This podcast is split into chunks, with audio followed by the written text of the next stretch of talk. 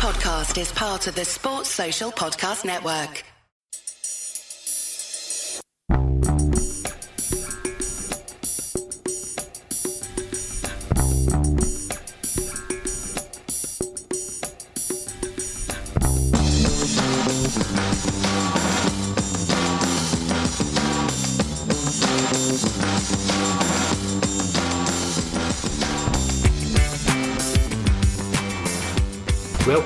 Celtic State of Mind. I'm Paul John Dykes, and today I'm delighted to be joined by Kevin McKenna. Welcome to Celtic State of Mind, Hello. Kevin. Hi there. We've known each other for some years now because you edited and assisted me with the Quality Street Gang uh, book. When you look back to your Celtic youth, who was your Celtic team? Uh, it would probably be the team immediately after the Lisbon Lions. I began to become familiar with the team as, as the Lions were were being dismantled. So it was a mixture of the Lions and the likes of Harry Hood, Tommy Callaghan, those sorts of players. So the team that um, probably the Feyenoord European Cup, Leeds United, Fiorentina, uh, Benfica season 1970. It's when I remember remember being aware of what was happening. See, when I, I, I look at that particular season 50 years ago, next year, um, and the run that Celtic went on to get to the final, in many ways far more difficult than the, the run to get to Lisbon. Um, and the, the European performance almost season on season for about a decade, Kevin. I mean, uh, to, to start supporting Celtic when we were a true European superpower, how did that feel? How, did, how were the European nights at Celtic Park? Well, it's funny because when you're when you're very young, and and you get plunged into that, I suppose people of my generation were fortunate at being taken along to see Celtic at a time of unprecedented and almost unbroken success.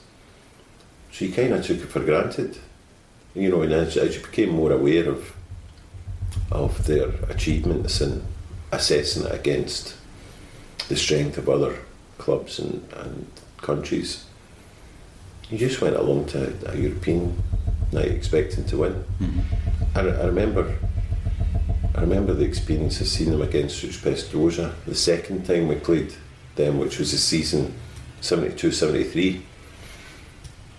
Beat them 2 1 at home. We're beaten 3 0 away. Previous season, we'd beaten them 2 1 away and drew 1 each at home to go through to the European Cup semi final.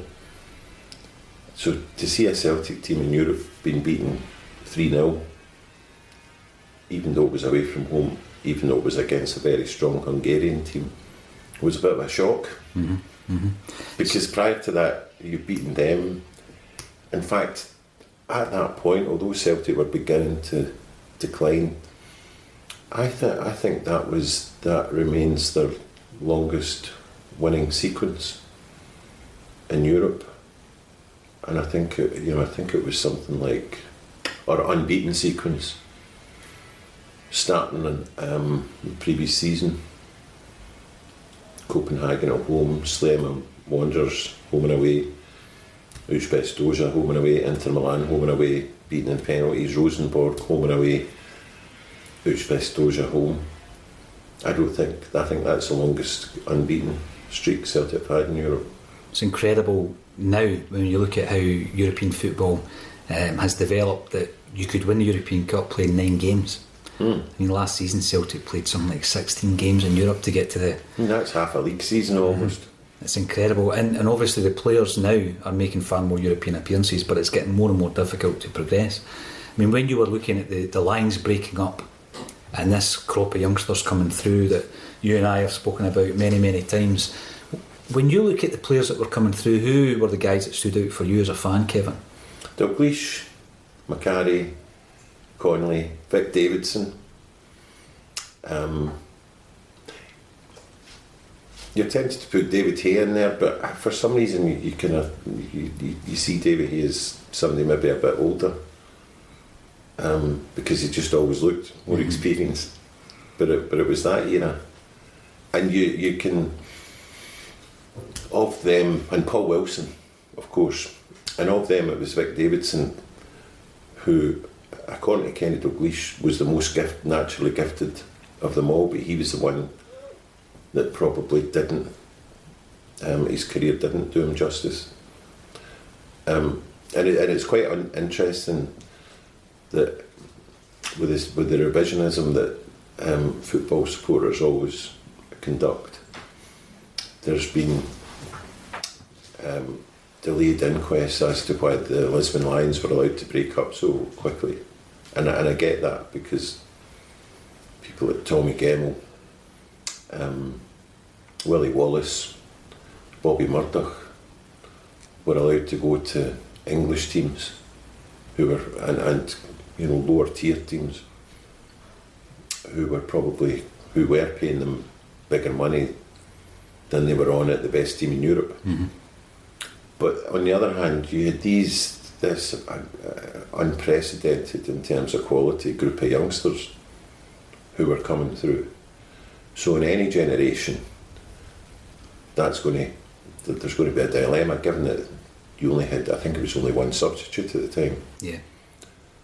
So you're thinking we need, you know, we need to keep these young players on side because they they are they're very gifted. But you can't, you know, you can't just say, well, we'll have them in the squad and play them every so often because you only you only had one substitute, and then not long after it was two substitutes mm-hmm. maximum. Mm-hmm. I mean, Dalglish, you mentioned Dalglish, he's an obvious name because of what he went on to achieve. But when Dal- when Dalglish came into the team, he came in in '68, and then you never saw him for another, another mm. few seasons. Mm. And he come in uh, when he was a wee bit older and wiser, and they changed his position, very much like McGrain. McGrain was 20 when he made his debut for Celtic. Of course, I meant, and I didn't mention Danny McGrain, unforgivably, in that group earlier. Of course, I mean that's that's seven. Aye. And it's incredible. I mean, Vic Davidson, again, when we were doing the Quality Street Gang book, so many of his teammates spoke about the talented Davidson. He obviously had a good career, um, but up against so many talented players at Celtic, maybe didn't develop uh, for a period uh, to get back to get into that first team and, and hold down a place.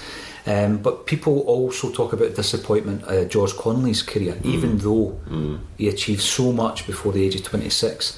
When he disappeared, how tragic was that for Celtic? And I remember it was um, the way my, my dad and people of his generation talked about George Conley, it was with reverence. And there was a, a palpable feeling of grief when it became clear to everyone around about 74, 75 that he was beginning to encounter problems and they wouldn't be seeing him again. It was real grief because there was a feeling that of all of those players, this was somebody who was genuinely world class and could, could make a difference in, in a game at the top level. And, and the other tragic thing about it was that his, his demise happened a, a year after he won the, the, foot- the Scottish Player of the Year, 1973. Mm-hmm. And I, and I remember, I mean, I remember also at school, St Ninians in Kirkintilloch, going on an outing and the head teacher was there. And there was a, a, a radio bulletin on, on the bus that George Connelly had, had missed a, a Scotland game or hadn't turned up. And I remember the head teacher of the school talking about this. This this was news, and it was in, and it was just this feeling of disappointment of of that generation that the boy wasn't coming back, that there were problems, and there wasn't anything like the same scrutiny of people's personal lives then as, as there are now, and and because of that, there's been quite a lot of conspiracy theories about who knew what and what was happening in the Celtic dressing room and bullying and but it could be anything. And you know, Connelly himself has been rehabilitated a bit because a few years ago he began to he, he re-emerged from the shadows and talked about his alcoholism. Mm. But I don't remember him. I don't remember him confirming or discussing any of the more lurid rumours that were suddenly appeared years later about what was happening in the Celtic dressing room. It seems even now um, it was a shock, but it was also quite tragic in terms of the fact that Celtic and Scottish football lost one of their finest. That, I've been watching back on the, the Leeds United games, and some of the stuff he was doing with that ball was incredible, Kevin. You know, in the semi final of the European Cup. Tell me, tell me this: Is there does a recording exist of the ninety minutes of both those Leeds United games, Hampden and, and Elland Road? Because all, all I, the most I've ever seen is like four or five minutes from UEFA and on one of their kind of Champions League highlights um, products, and you know a minute or so at Elland Road. But, but the games were were they, they were recorded, recorded. in their entirety. Yeah, absolutely. And I haven't seen Celtic TV because a few years ago they were putting on some. I mean, I think they played the the full game of the Feyenoord final. But I'd, I'd love I'd love to see those two The games. entire in their entire. and there's a market for them mm-hmm. because they were they were two of the most iconic games Celtic have ever played, and they were recorded live or as live. And I don't I don't think any Celtic supporter um, who came after that period has ever seen beyond the goals and a couple of a couple of highlights. Was it Dalglish's leaving that convinced you that Celtic were no longer this European superpower? Um, no, probably before then. Um, I remember watching them against a Greek team called Olympiakos Piraeus uh, the season after Atletico Madrid. It was the first round of the European Cup, and uh, it was one each at Celtic Park. I think it was two nothing in Greece. And this Greece team, Greek team, they were they were good, but you know, they weren't that good. But they were outstanding against. We were lucky to get a draw at Parkhead, and this is the first round, and so you kind of knew. Then the following season was even worse. We got put out in the quarter final of the Cup Winners' Cup by Sachsenring Zwickau from East Germany, who I think I'm currently playing in the third tier of Germany. Kenny Dalglish scored again. In fact, no, was it Paul Wilson that scored against Olympiacos? Anyway, Dalglish scored against Sachsenring and they equalised. But it was, I mean, we should have hammered them four or five nothing. And then the second leg was live on television at one of those hours where schools are mm-hmm. agreeing to show it just to make sure nobody's dogging it. And you could tell how hopeless they were. And somehow or other they they, they won one nothing. And, and so it's the quarterfinals of the, the Cup Winners' Cup. Celtic should have been in the semis. I don't. I remember it wasn't a very wasn't a very strong competition. The Cup Winners' Cup was never that strong anyway because it was the kind of least of the three tournaments because very few other countries accorded the same importance to their cup competitions mm-hmm. as Scotland and England did. So it was an opportunity. In fact, I think it was, I think Anderlecht. Yeah, An- Anderlecht beat West Ham in the final that season. Mm-hmm. So that was that was a, a clear opportunity for Celtic to get to at least another European final. And that was it. And then the following season, we get dismantled by Wisla Krakow. And then it, it just began. And then the season after that, and another very weak Austrian team called um, SSW Innsbruck hammered us in Austria. So that's so that's four seasons in a row been put out by a Greek team and a you know not very good East German team, a workmanlike Polish team, and a fairly weak Austrian team. Four successive seasons. So it became it became clear that the club um, was settling for second best, and and I think probably that's when it became clear to the fans that we were that the club was in the hands of a, a bunch of incompetents who had got away with it because of the once in a lifetime excellence of the Lisbon Lions. Um, but their failure to plan ahead, you know, their there are still questions over where all that money that was coming through the the cash turnstiles had gone to, but there was the, the, the club had settled to be an also ran in Europe at a time I think where they could have done something. Um, and and what Aberdeen and Dundee Dundee United did then between 1980 and 1985 showed you Celtic, you know, there were, there were pickings still to be had. This is before massive amounts of television money Yeah. began to flow into the top four leagues. So there was still, um, you know, clubs who, who looked after their businesses properly and who hired good coaches.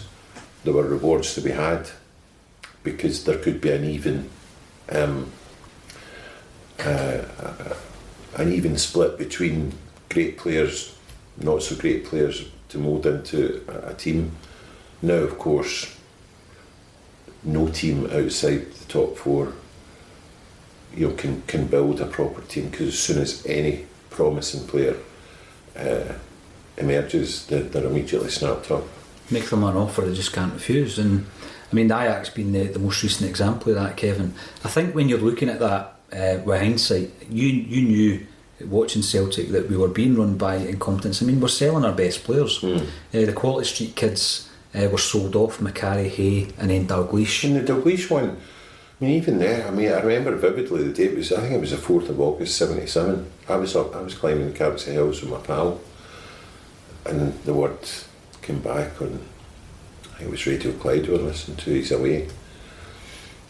But we kind of knew that was happening because I think Celtic were playing in Australia in a 14 tournament that included Red Star Belgrade, memory serves, and the Australian national team, and Dalglish didn't travel. Um, and then at the 440,000. Oh, who's, who, who, who thinks that's a. So that, that was also part of the wider incompetence of the Celtic board that when they actually had a sellable asset, they couldn't even get the proper market price for them. And how many Liverpool people have you heard say that was the biggest steal Exactly. in their his, their entire history? Mm-hmm. Even now, they still can't believe that they managed to get Kenny Dalglish, best player in Scotland for a generation over several years, for less than half a million pounds. I- mean, I couldn't argue with him going because he, he went and he's he went at 26, 27. And we get we get a good six or seven years mm-hmm. out of them. So there's no complaints there. See, when you look at the, the sale of Dalglish, the previous chaps we've mentioned, but even further back, your Paddy Crerands, Willie Fernie, we were always selling Bobby Collins the best assets for big, big money. Well, if you look at that period between 1954, when Celtic won a double, and 1965, we won the Scottish Cup, we won two League Cups, Partick Thistle, and then the 7 1 game against Rangers. And I think people looking back at that think, God, that was. It must have been a really bad Celtic team. It wasn't. It was. I mean, when I, I remember doing the, the Celtic Opus, and we wanted a section in it coming up with the 50 best Celtic players, and we had like various people sitting on a sort of committee, and then got the, this. This included former Celtic players, a couple of, um, I think, uh, Gordon Strachan was part of this as well. Various supporters, and the amount of players from that era who were considered to be in the all-time top 50 was incredible. It's And, you know, interesting. Fernie, of course, Bobby Collins, Bobby Evans, John McPhail, Billy McPhail, um, Bertie Peacock. Bertie well. Peacock, Yeah. and uh, the, what, what, what was happening? Well, like, well, we know what was happening. Robert Kelly was running the show. Robert Kelly, who was a, I mean, people say he was a stockbroker. He wasn't. He was a stockbroker's clerk, and he wasn't the brightest either. And that man and his family, I think, are singularly responsible for Celtic underachieving two or three, two periods in their their, their existence when they should have been doing more. Mm-hmm. But all those, as soon as anyone showed a bit of promise, he was sold. And you have to then start asking, so why, why were they in such a hurry to sell players as soon as were good? What happened to the money? Mm.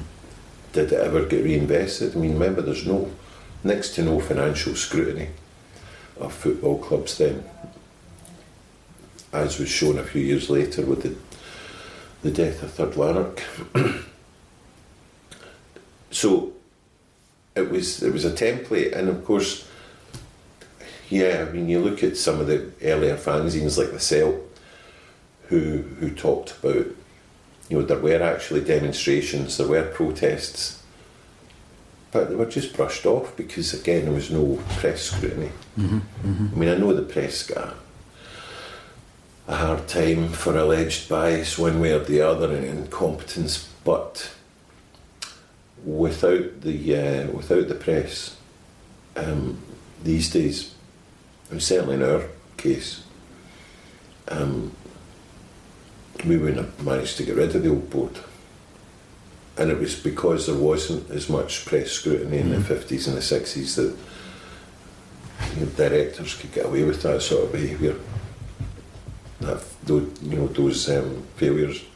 Going even into the 80s, when you look at um, obviously Stein's time came, came to an end. The one and only man that could have taken over from him takes over, but he eventually leaves because of the board. Mm-hmm. We lose one of the greatest talents we've had for, for a long, long time in Charlie Nicholas.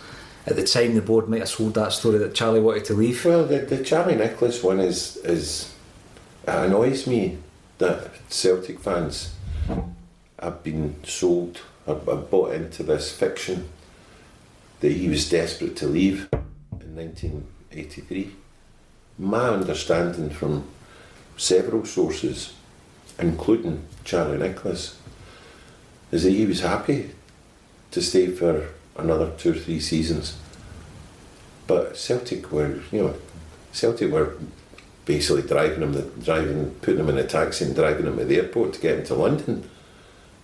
You know, Celtic wanted him to go because they'd never seen a cheque for seven hundred and twenty-five thousand. And again, there's not much financial scrutiny. What do you do with seven hundred and twenty-five thousand? Well, it certainly wasn't put into the team. So that that's uh, my my understanding is that he was marched out the door by Celtic, whether he liked it or not. And I think it's unfair on him that this this fiction has been allowed to grow up, and it was fed and watered uh, initially by the Celtic board. So that ability or inability of the Celtic board um, to take something that's good and sell it off to the highest bidder, we found ourselves moving into the late 80s with a stadium which wasn't fit for purpose. Um, and actually, when McNeill took over, it looked as though we had a squad that wasn't fit for purpose, Kevin. But Billy McNeill with the centenary year was almost an anomaly in a, in a, in a number of years where the board completely underperformed. When did it become clear to you in the 1990s that we were at crisis point? Well, we kind of we kind of knew at some point the season after the centenary season. I mean, when when Billy McNeill came in, he made four excellent purchases: Andy Walker, Billy Stark, Chris Morris, Mick McCarthy, and then augmented that with the purchase of Joe Miller, which had everybody buzzing, and it was a lot of money. Um, but then the, the, the following season, you know, there were the two quite heavy defeats by Rangers at Ibrox, and then a heartbreaking defeat at, Celtic Park where we missed a penalty. And winning the winning the cup to stop Rangers winning the treble was, was fine. But it, it became clear because Frank McAvennie didn't stick around for, for very long I forgot about I, Frank McAvennie as well, getting him. So you were left to conclude a few years later that that was money that Celtic were struggling to get together, but they knew they had to come up with something special for the centenary year. Um, but I think um, the impact, the, the psychological impact of Maurice Johnston, um, the, the Maurice Johnston saga is incalculable. And the jolt that it must have given Rangers, um, you know, is, is uh, it can only be guessed at as well. And I, and I think this kind of depression settled on Celtic. Rangers were, were buying players like Oleg Kuznetsov, Mikhailichenko, genuine world class players. And I mean, there was about 30 odd players that Rangers bought. You know, including. I mean, who was the wee winger from Norwich that they got? It's a Dale Gordon. Cracking wee player. Mm-hmm. Big David- money as well. David Robertson at Aberdeen, fullback. Um, there was a guy called Mel Sterland. Was it Mel Sterland? That's right, aye. Excellent player. Um, that's that's before you get to your Trevor Stevens, Gary Stevens, Paul Gascoigne, Laudrup. Hateley was a Hateley was a magnificent player for them. I you know he, he was he was like a line-up. I mean put the the, the, the, the rivalry aside, but God Hateley was some player mm-hmm. in full cry who didn't complain when he got hit and relished a physical battle. Celtic had no chance, and we didn't have any strategy to deal with it. I mean, the, the old board will say now that, well, because of what has happened to Rangers, that they they had no chance because Rangers were, were paying money they didn't have. Um, but with Celtic, there was that that doesn't that doesn't address the fact that um, between eighty nine and ninety five, we didn't win a thing. Couldn't even beat Raith Rovers in the League Cup final. Getting put out by Airdrie and Falkirk in successive seasons in League Cup. First round defeat against Motherwell, getting hammered 5 1 by Neuchâtel Xamax.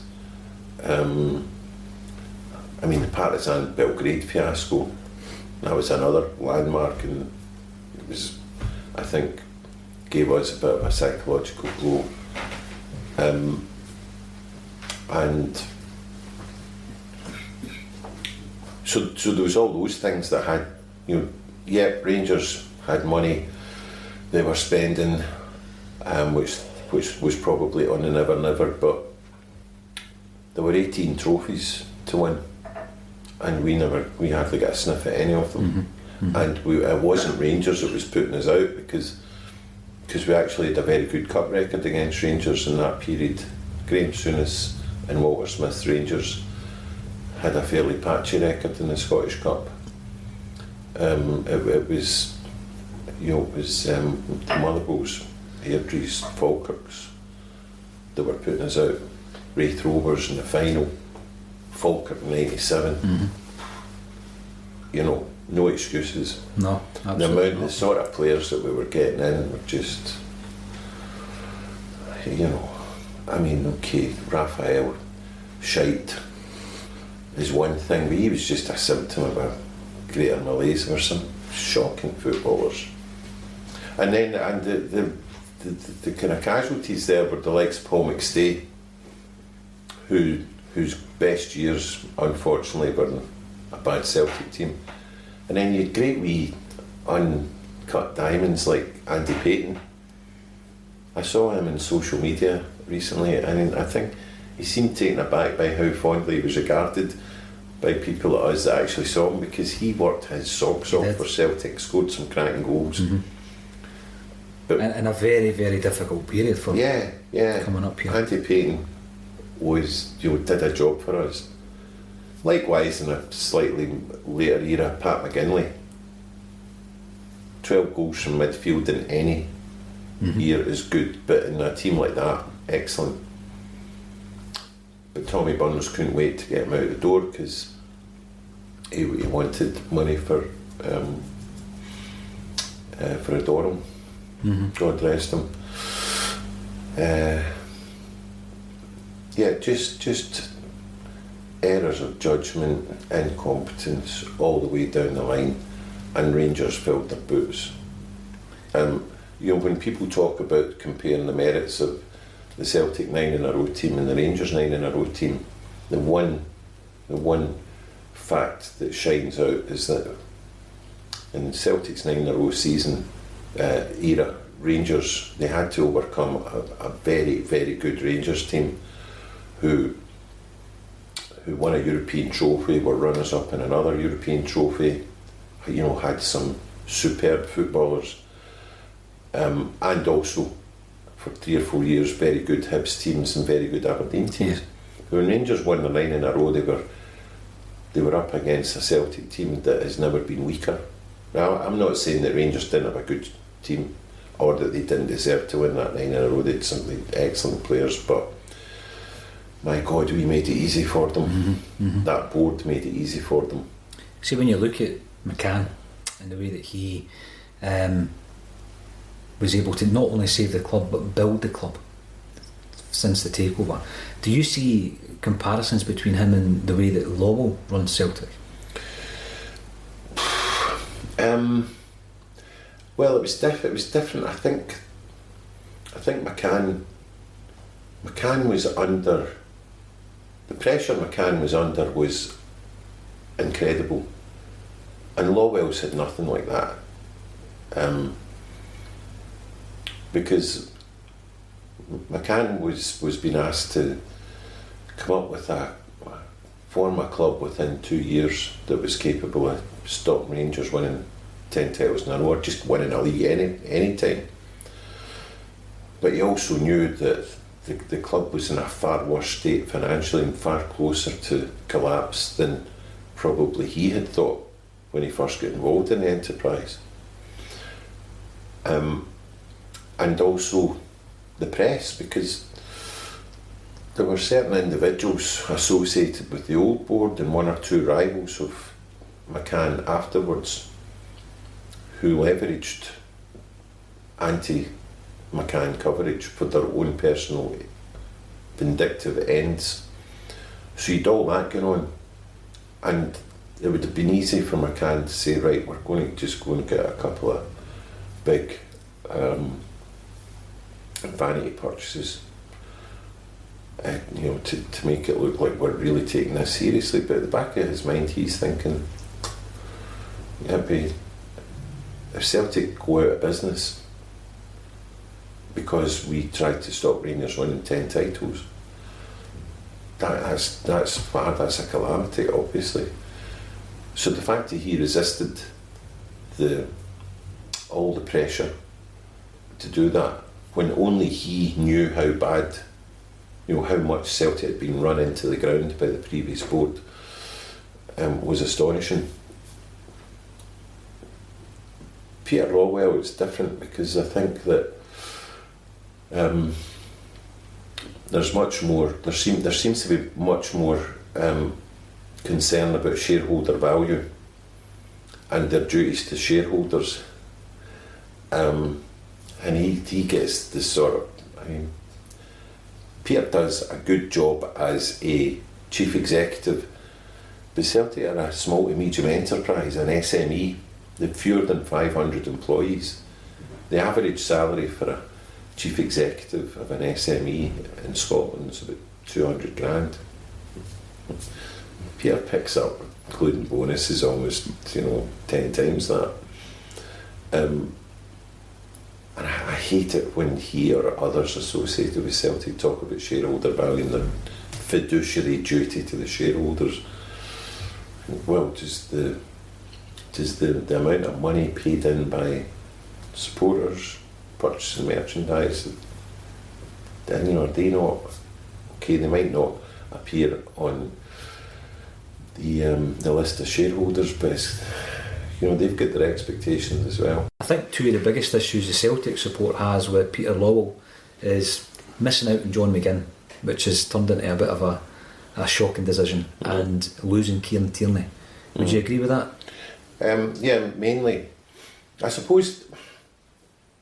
I don't think. I think you, uh, you can't overestimate the paranoia that the current custodians of the club, including Peter Law- Lawwell, have about never ever been in the situation we were in in 1993, 1994. Um, and perhaps erring on the side of caution when it comes to spending money, and I get that. Nevertheless, not getting John McGinn when we could have um, was a serious error of judgment because he will be a world class player, a Scotland captain, and will be playing for either a top four club in England, Spain, Italy, anywhere he chooses. Um, the only upside to that, I suppose, is that I, I, I wonder if Charlie Christie would have been given his extended run in the team and his breakthrough period last season if we'd got John McGinn, but who knows. Um, the other big error, I think, is the amount of time we've known that we needed an, an out and out left back, and we haven't got one. And Bolingoli isn't an out and out left back. We don't, we, we don't want anything flash. I mean, like a Lee Naylor type who just knows the position, can mark a player and he's fit, knows what to do when a ball comes into the box when Celtic are under attack. That's that's all. We're not looking for somebody who can, you know, play brilliant forty yard um, passes, and we'll not get another Kieran Tierney, you know, who's got that superhuman lung strength.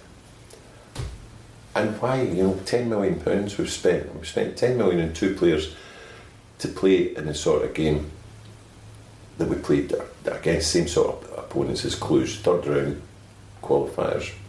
They weren't there.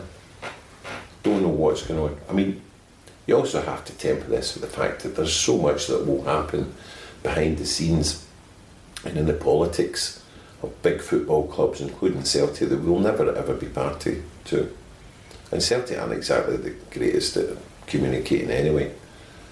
You know, we, we all love to think we're kind of left of centre, lefty, liberal socialists, but we basically follow a club which adheres to, uh, you know, a, a 19th century capitalist doctrine, and it's got more Tories in it on its board than the 1922 committee. But that's that's that's their choice. We kind of know that. We just suck it up, and they know we will because there's something else going on. But we're basically. But then football fans turn into fascists, you know, think nothing of slaughtering somebody for four bad days at the office, having him sacked. Whereas if the same thing happened to us in our own places of work, you know, we'd be going nuts. But that's that's the nature of football fans. Well, Kevin, it's been an absolute pleasure to have you on a Celtic State of Mind. Thank you very much. My pleasure. Thank, Thank you. Sports